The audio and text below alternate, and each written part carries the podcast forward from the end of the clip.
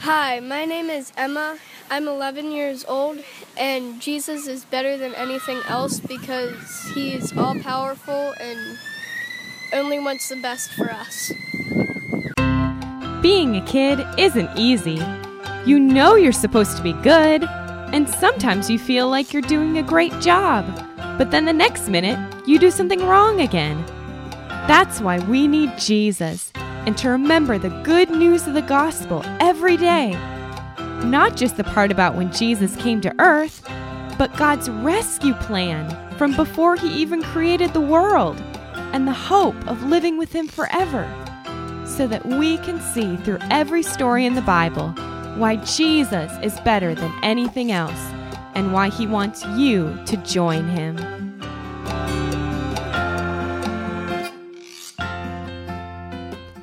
Guys, it's Alicia Yoder on another episode of the Jesus is Better podcast. I am so happy to have the chance to share God's exciting stories with you. And when I'm putting the episodes together and I think about you listening, it makes me smile because Jesus loves you so much.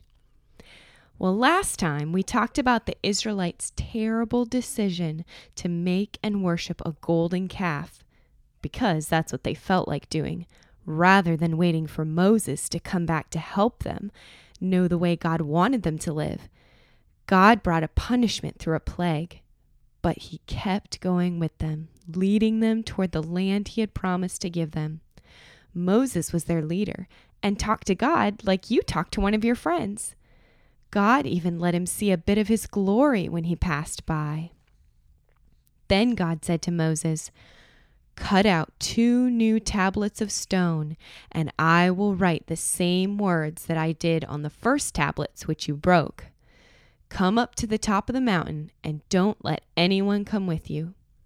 So Moses cut the tablets and went up to the mountain. God came down in a cloud and stood with Moses, speaking his name. I am the Lord merciful and gracious, slow to get angry, and full of forever love and faithfulness, loving thousands of generations and forgiving sin, but I won't clear the guilty. Moses bowed before God and worshipped. If you are pleased with me, Lord, go with us, for the people are stubborn, and forgive our sins, and let us be yours forever. And God said, I am making a covenant promise, showing you more amazing things than any other nation has seen. Every nation around you will see the awesome work I am doing with you. So follow my commands. I'm going to push out the nations that are living in the land I promised you, so don't make any covenant promises with them. Otherwise, they might trap you into worshiping their idols with them. Instead, tear down the altars and break the idols into pieces. I am jealous for all your worship. God reminded Moses of his other commands about the feasts, dedicating their firstborn animals and sons, resting on the Sabbath, and how to bring sacrifices to him. He wrote the Ten Commandments on the stone tablets and gave them to Moses. Moses was with God for 40 days and nights, and he didn't eat any food or drink any water. When he came down from the mountain carrying the tablets, he didn't know that his face was shining brightly because he'd been with God.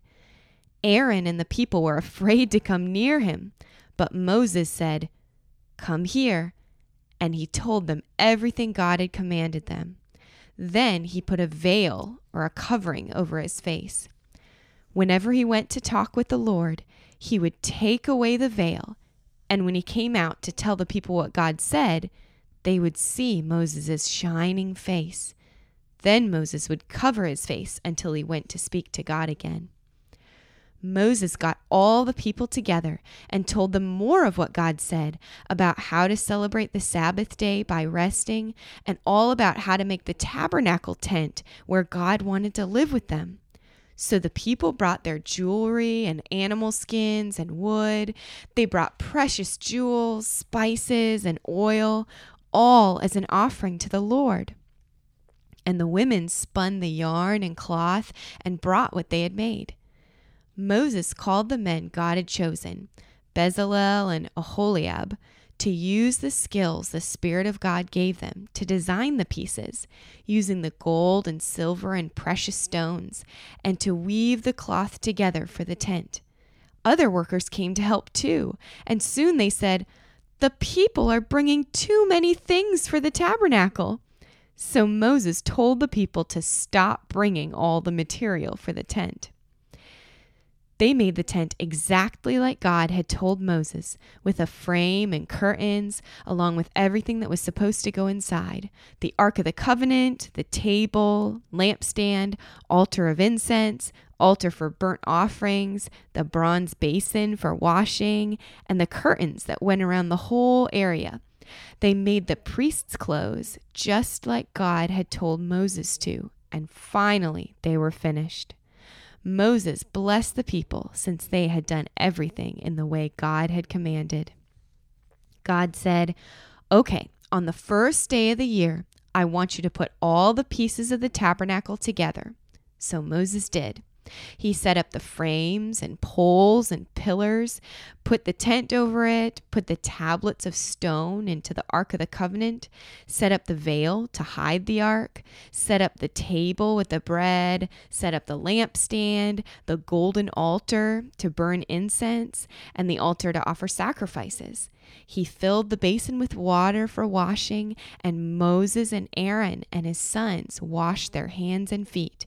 Then they set up the curtains surrounding the whole area. Moses anointed or poured oil on all the pieces, including the altar, utensils, and basin, to make them all ready and set apart for the way of forgiveness God had set up. When he finished, the 12 Israelite chiefs brought an offering to the Lord six wagons and 12 oxen. God said to Moses, Accept this offering from them and give the wagons and oxen to the Levites, who were the men who have been chosen to keep all the parts of the tabernacle running smoothly. They were supposed to help so that the priests could focus on preparing the burnt offerings. The chiefs also had more offerings to give to God, so God told Moses to have one chief per day give his offering to dedicate the altar after it was anointed. Over the next 12 days, each chief offered the same offering to God a silver plate and a silver basin or bowl filled with flour and oil for a grain offering, a golden dish full of incense, a bull, a ram, and a lamb for a burnt offering, a goat for a sin offering, two oxen, five rams, five goats, and five lambs a year old for a peace offering. And when Moses went into the tent of meeting to speak with God, he heard God's voice speaking to him from above the mercy seat that the angel's wings covered on the Ark of the Covenant that was behind the curtain. Meanwhile, on the days the chiefs were bringing their offerings, Moses also had to get Aaron and his sons ready to do God's holy work as priests. God told Moses to get all the people to come to the entrance of the tabernacle and watch what happened. M- Moses told the people, This is what God has commanded me to do. First, he washed Aaron and his sons with water, and then put their priest's clothes on them the robe and sash and coat and breastpiece and hat and golden holy crown. Next, he used some of the anointing oil that he had just used to anoint the tabernacle pieces and poured some of the oil on Aaron's head. Then Moses had Aaron and his sons lay their hands on the ram for the burnt offering, the animal that would atone or take the punishment for their sins. After they killed it, cut it up, washed it, and burned it on the altar, Aaron and his sons laid their hands on another ram, which was for their ordination or start to work or to start their work as priests. After Moses killed it, he put some of the blood on Aaron's right ear and thumb and big toe and did the same for his sons. Aaron and his sons held the pieces of the offering, along with some bread offerings, and waved them before God, and then burned them on the altar. And Moses got a piece of the animal offering too. Then Moses sprinkled some of the anointing oil and blood on Aaron and his sons, just like God told him to do. They were supposed to eat parts of the offerings and stay in the tent for seven days, and that's exactly what they did. On the eighth day, Moses said, Take your animal offerings, both for you and for the sins of the people of Israel, and the grain offerings, because God is going to appear to you today. So Aaron offered the sin offerings for their sins, the burnt offerings, which went along with the things they wanted to ask God to do or praise Him for, and the peace offerings, which were for communion or enjoying their closeness with God. Then Aaron lifted his hands toward the people and blessed them. Moses and Aaron went into the tabernacle and then came out and blessed the people again. And God's glory appeared to all the people. God sent fire to burn up all the pieces of the sacrifice on the altar. And when the people saw what was happening, they shouted and bowed on their faces before the Lord. God came in a cloud and covered the tabernacle, and his glory filled it. Moses couldn't enter because the cloud of God's glory filled the whole area. From then on, each time the cloud went above the tabernacle, the people of Israel would get all their stuff together and follow where it led. But if it didn't move, they stayed where they were. At night, God's pillar of fire was on the tabernacle so that all of them could see it wherever they were. Wow! Can you imagine what that might have been like? To see God shoot fire down on a sacrifice and come down in a bright, glorious cloud? After they had messed up terribly with worshiping the golden calf, the Israelites tried to follow each instruction God gave them for building the tabernacle consecrating Aaron and his sons as priests, and offering sacrifices. And now God was living with them, not just talking to them through Moses. God had made a special promise to them that they would be his people and he would lead them into a good land where they could enjoy him and each other. The people chose to listen to what Moses told them when he came out of the tent where he met with God and his face was all shiny. They gave all the materials needed to build the tabernacle willingly, so much that Moses had to tell them to stop. And God gave the workers the skills to build it beautifully. When all the pieces were finished, Moses set it up just like God had told him to, and he followed all the instructions for preparing Aaron and his sons to be intercessors for the people.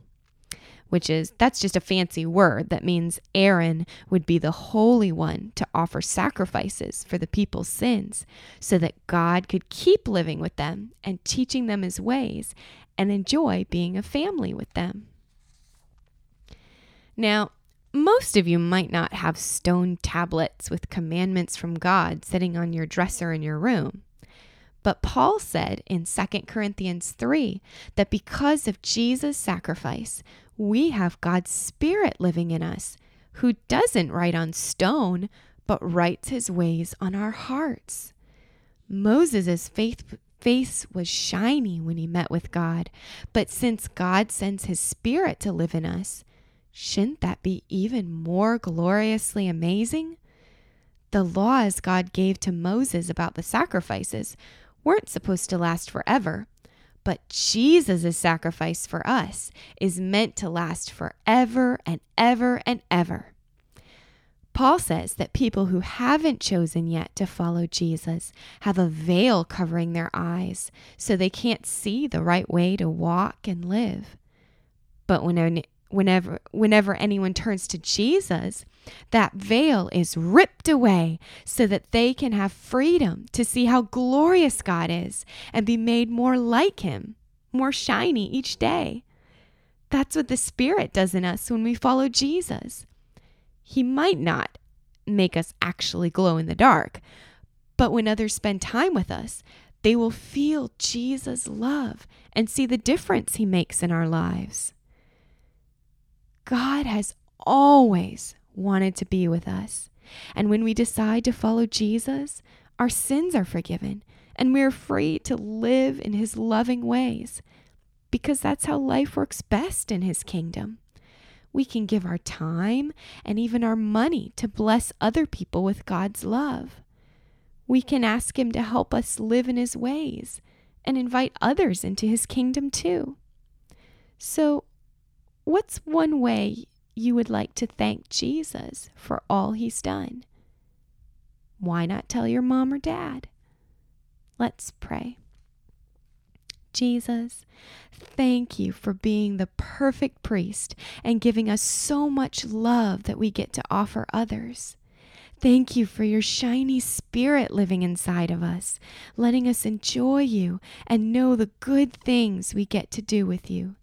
We love you. Amen. Okay, guys, thanks for joining me today.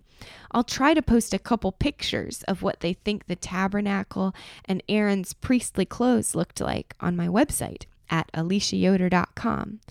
But your parents can also help you Google some drawings of it. See you next time.